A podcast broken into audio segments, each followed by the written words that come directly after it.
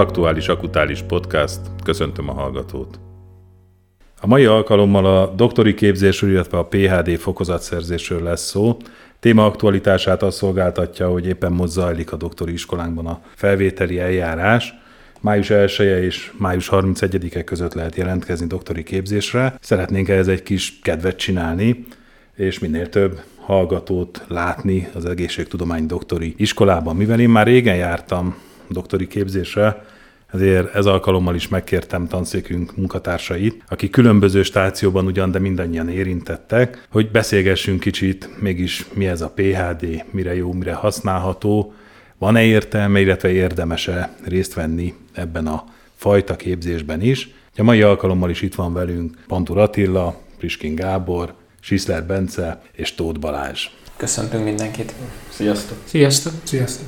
Első kérdésem az lenne gyakorlatilag mindannyiótokhoz, hogy hogy merült az föl egyáltalán, hogy a doktori képzésbe becsatlakoztok, miért gondoltátok úgy, hogy helyetek van gyakorlatilag a legmagasabb szintű felsőoktatási képzésben? Akkor elkezdem én. A BRC képzés alatt, amikor a BRC diplomámat csináltam, akkor a szakdolgozathoz a kutatásom során már nagy érdeklődéssel tekintettem erre az egész folyamatra. Majd ezt követően, ugye a BSC diploma megszerzését követően elkezdtem dolgozni a prehospitális ellátásban, akkor nem is foglalkoztam igazából a kutatás kérdésével, illetve a, a kutatás folyamatával, Azonban az ismeretségi körömben, baráti körömben ott voltak személyek, akik elkezdték a PHD tanulmányaikat, és amikor találkoztunk és beszélgettünk, akkor érdeklődve hallgattam azt, hogy mégis miről szól ez a dolog, és akkor azt éreztem, hogy legbelül, hogy ez, ez, ez milyen jó lehet, milyen jó lehet egyébként kutatni. És akkor az MSC képzésem alatt, amikor hasonlóan a diplomunkához a, a kutatást végeztem, akkor már egyre inkább tudatosan gondoltam arra, hogy hogyan lehetne ezt a tevékenységet majd később folytatni. Mindig az fogott meg igazából a, a kutatásban, hogy amikor megvannak az eredmények, akkor, akkor kész az adatbázis, akkor, akkor milyen új eredmények azok, amik kijöhetnek, mik között tapasztalunk kapcsolatot, és az, az milyen információt sugal. Ezt követően döntöttem azt el, hogy ha van rá lehetőségem, akkor próbálom majd kiszélesíteni a tudásomat, illetve próbálom egy adott témában, amit szeretnék kutatni, ezt tovább fejleszteni, amihez a kereteket a Péter Egészségtudományi Doktori Iskolánál találtam meg, és így kerültem ide uh, fő motivációm mind a BSC, mind az MSC képzés során, amikor szakdolgozatot vagy diplomunkát kellett készíteni, az volt, hogy olyan új ismeretekre tegyünk szert a kutatás során, vagy olyan új eredményekből vonjunk le következtetéseket, amelyeket a napi szintű gyakorlatban tudunk alkalmazni, és szolgáltathat olyan üzenettel a klinikumban dolgozók számára, amelyeket lehet használni a mindennapi ellátás során, és próbáljunk meg a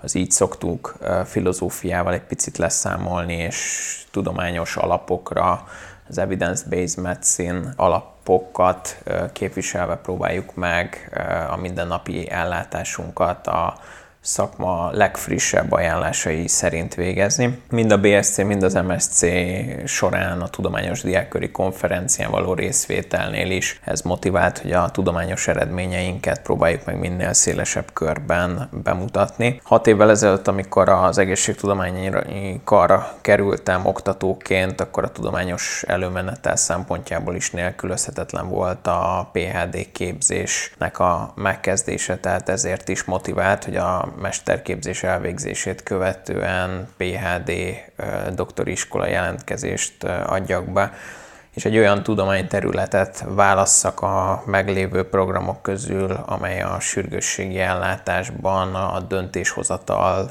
területén tudja segíteni mind a prehospitális, mind az intrahospitális sürgősségi ellátókat.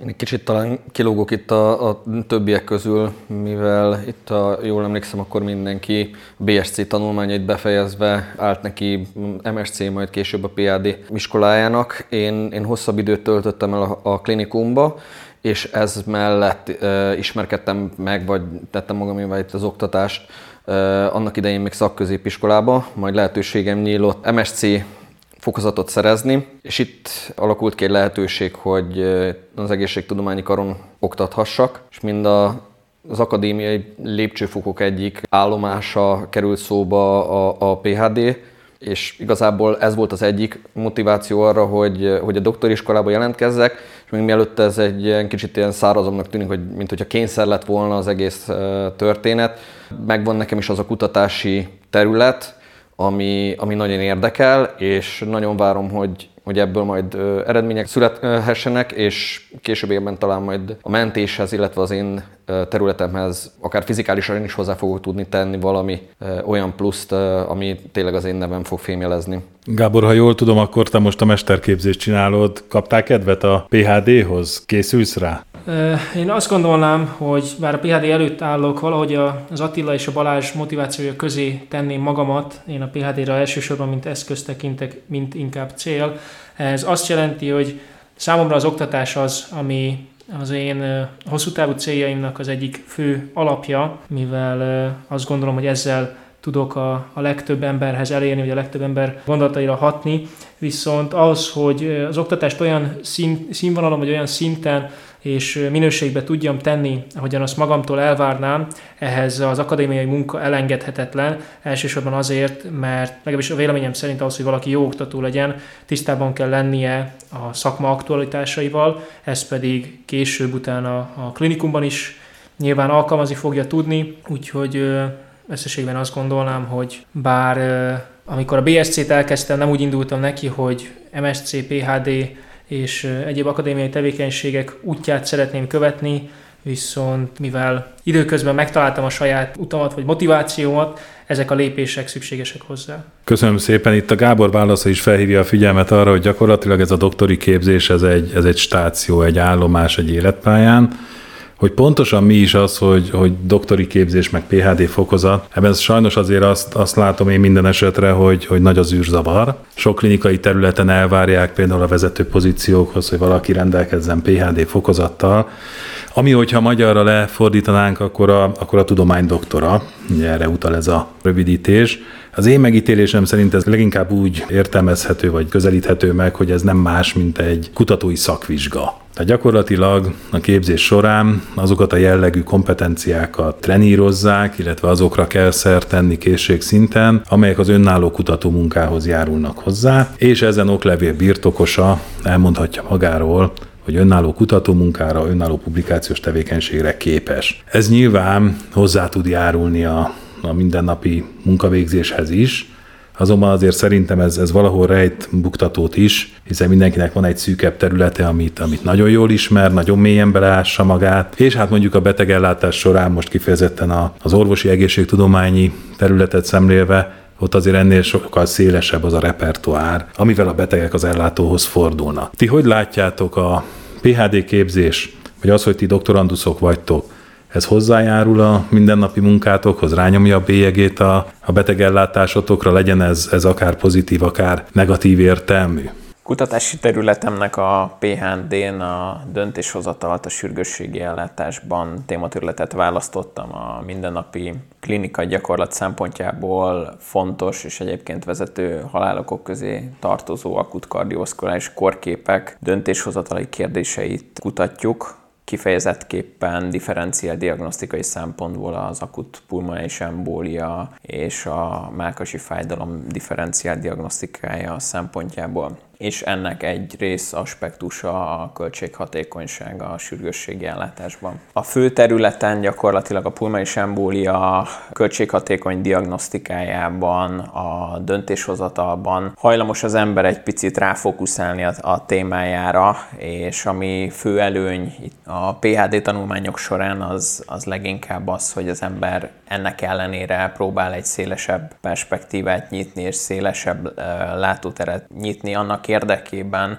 hogy ne csak egy fő fókuszterületre koncentráljon abban a négy évben, amíg a PHD során ezt a kutatást végzi. Mind az oktatás, mind a kutatás területén, a napi szinten, a szakirodalmakban való jártasság, illetve a szakirodalmaknak a folyamatos olvasása biztosítja azt, hogy mind a fő tudományterületben a legaktuálisabb kutatásokat, a legfrissebb eredményeket valamint a legfrissebb guideline-okat az ember nyomon kövesse, és ezek alapján próbálja meg azokat a kis részeket megtalálni, ahol újdonságot fog tudni a negyedik év végére mondani a tudomány területének megfelelően.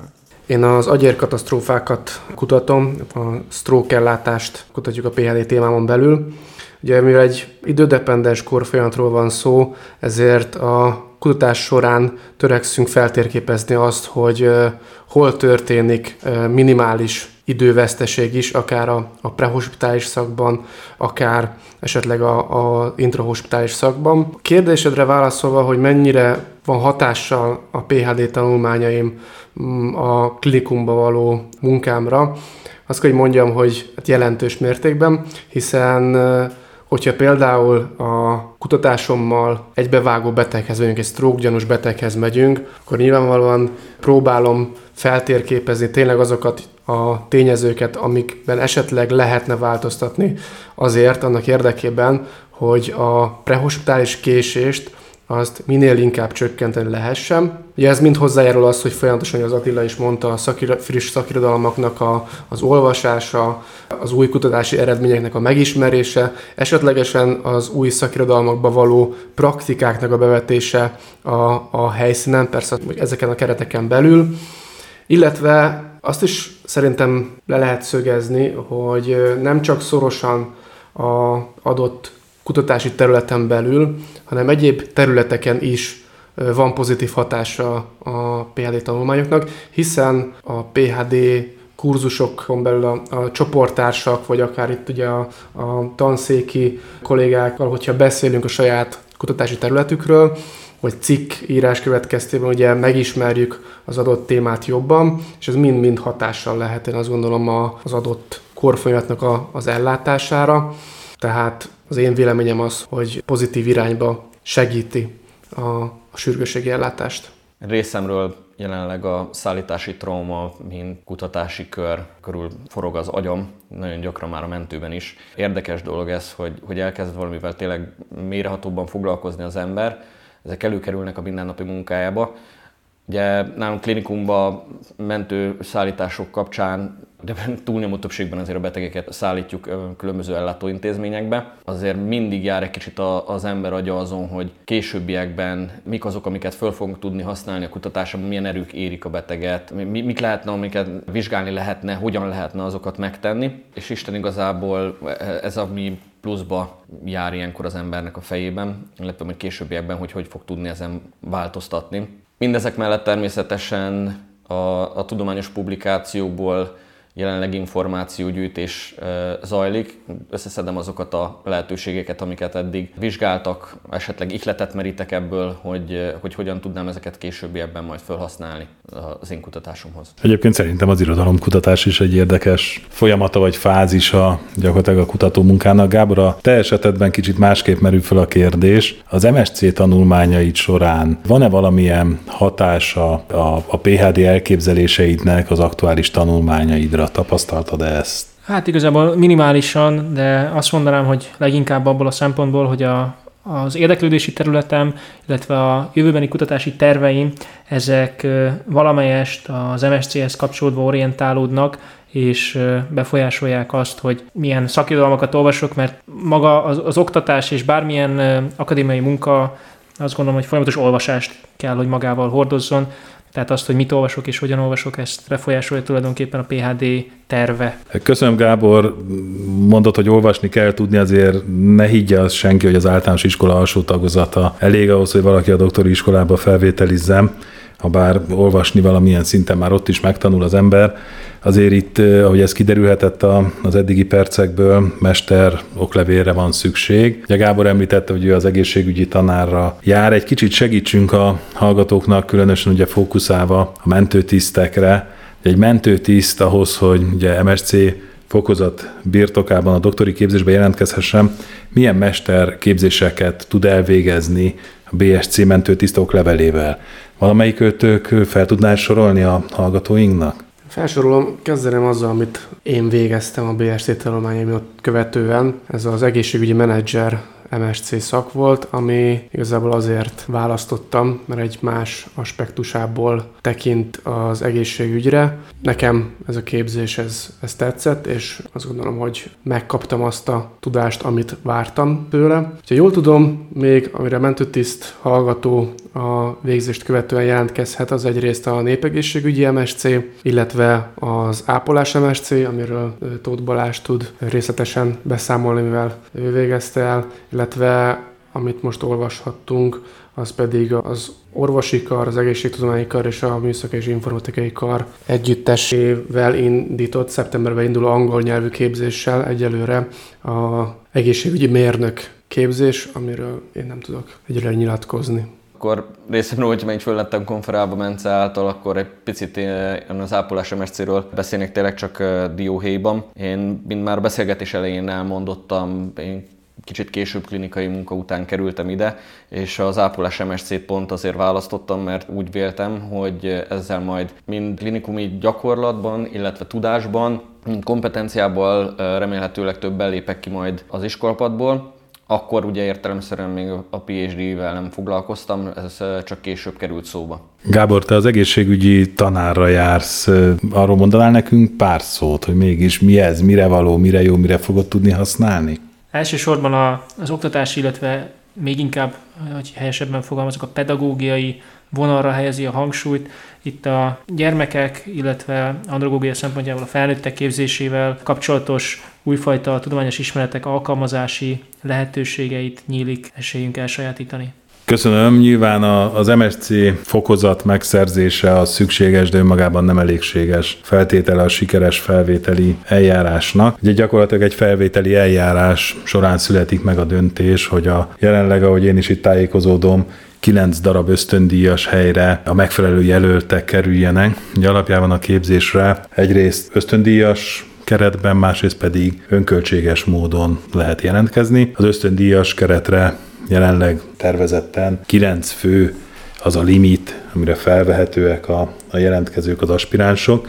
Mivel lehetne növelni a felvételi sikerességét, támbalás, te vagy a legközelebb a, a felvételi eljáráshoz, hiszen te tavaly felvételiztél ide a doktori iskolába. Mit javasolsz, mit tegyen az, aki, akinek már az elhatározás megvan, hogy jelentkezne hozzánk? Így van. Hát először is, megbeszéltünk, hogy végezzen el egy MSC képzést mindenféleképpen. Majd uh, utána jönnek azok a, a különböző lehetőségek, amivel javíthatja a felvételi esélyeit. Hát egy, hogyha már rendelkezik valamiféle publikációval, akár első szerzősként, akár társszerzőként, ez már nagyban lendíthet az ő felvételén, ugye minél több ilyen jellegű és minél rangosabb folyamiratban megjelölt tudományos publikáció az, az előnyt fog jelenteni. Nem hátrány, sőt, hogyha az előző tanulmányai során TDK versenyen tudományos diákköri konferencián vett részt, és ott helyezett lett, illetve felvételének még szerves részét képezi egy, egy elbeszélgetés, ahol lényegében egy kötetlenebb szakmai jellegű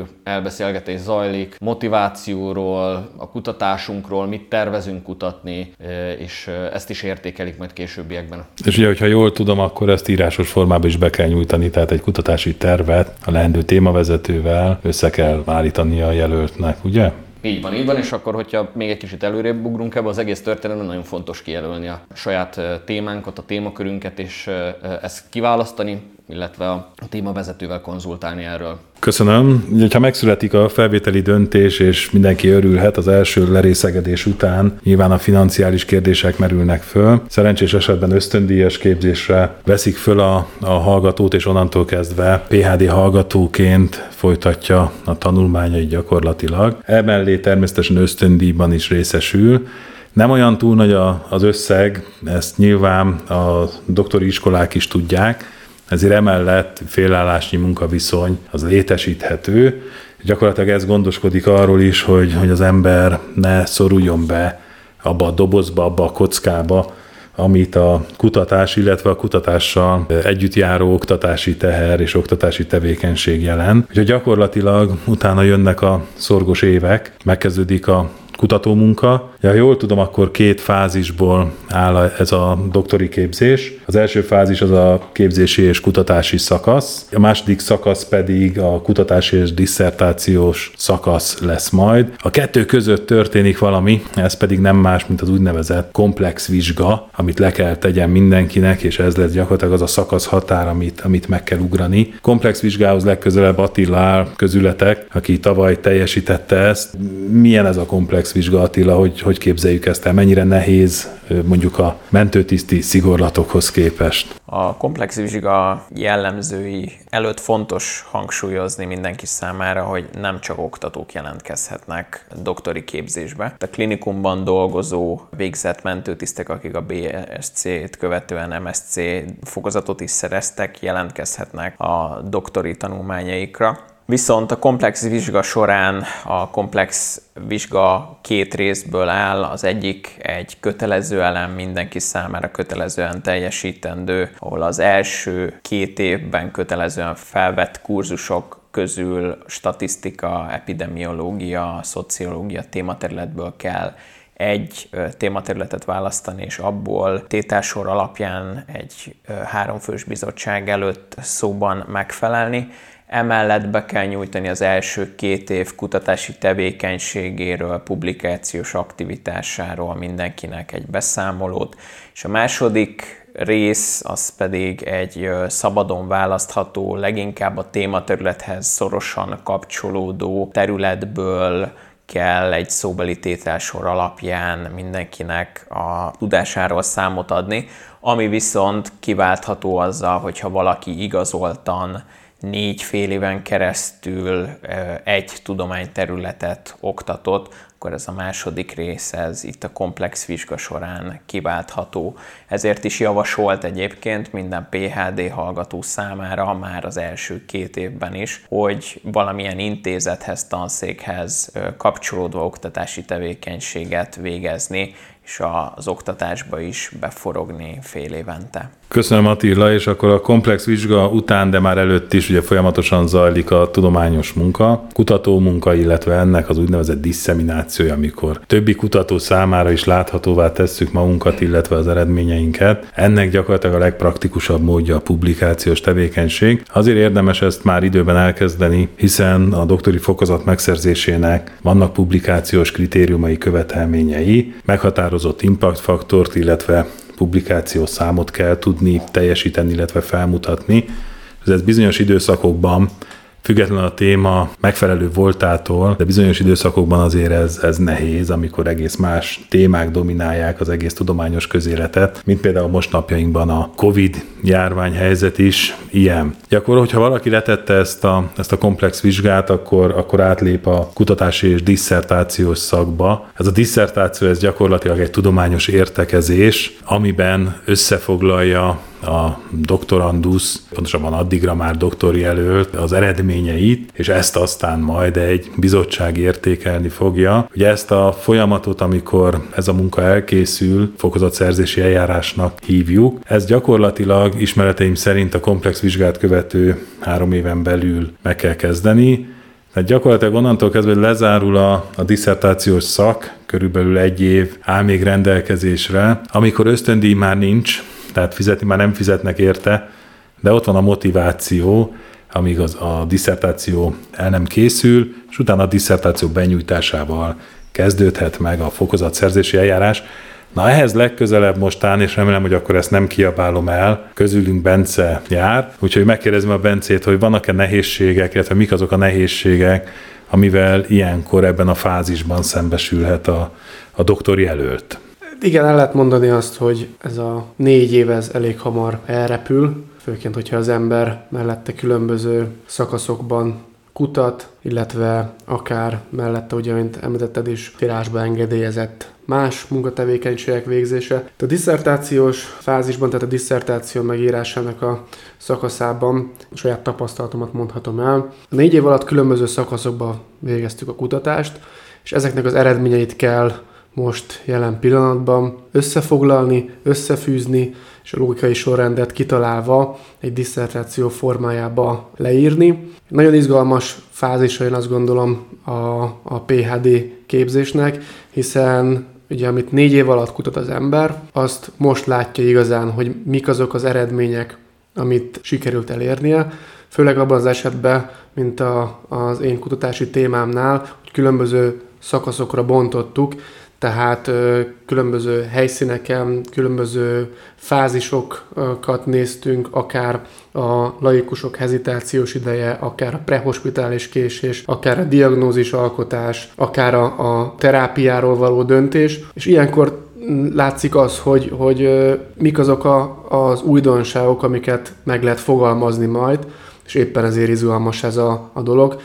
Másrészt pedig nehéz is, hiszen könnyen belebonyolódhat az ember, tehát nagyon jól kell az időt megtervezni ahhoz, hogy eredményesen tudjon a diszertációval foglalkozni, tehát ez a saját tapasztalatom lehet, hogy más, máshogyan működik, de például nem tudok, ha van mondjuk egy pici szabadidőm, akkor, akkor teljes mértékben foglalkozni a diszertációval, hiszen kell egy ráhangolódási idő, amíg az ember tényleg összegzi azt, hogy eddig mit csinált, eddig milyen eredményeket ért le, és akkor most hogyan folytassa azt a művet, amit igazából az eddigi szakmai művének tud majd tekinteni. Köszönöm, Bence. Akkor így a folyamat végére érve láthatjuk, hogy azért ez egy izgalmas és nagyon munkás időszak. Ezzel együtt megéri nyilván elvégezni ezt a doktorképzést. Javasoljuk is mindenkinek, hogy gondolja végig ezt a lehetőséget. Egyet azért szögezzünk le és oszlassunk el egy félreértést így a beszélgetésünk vége felé.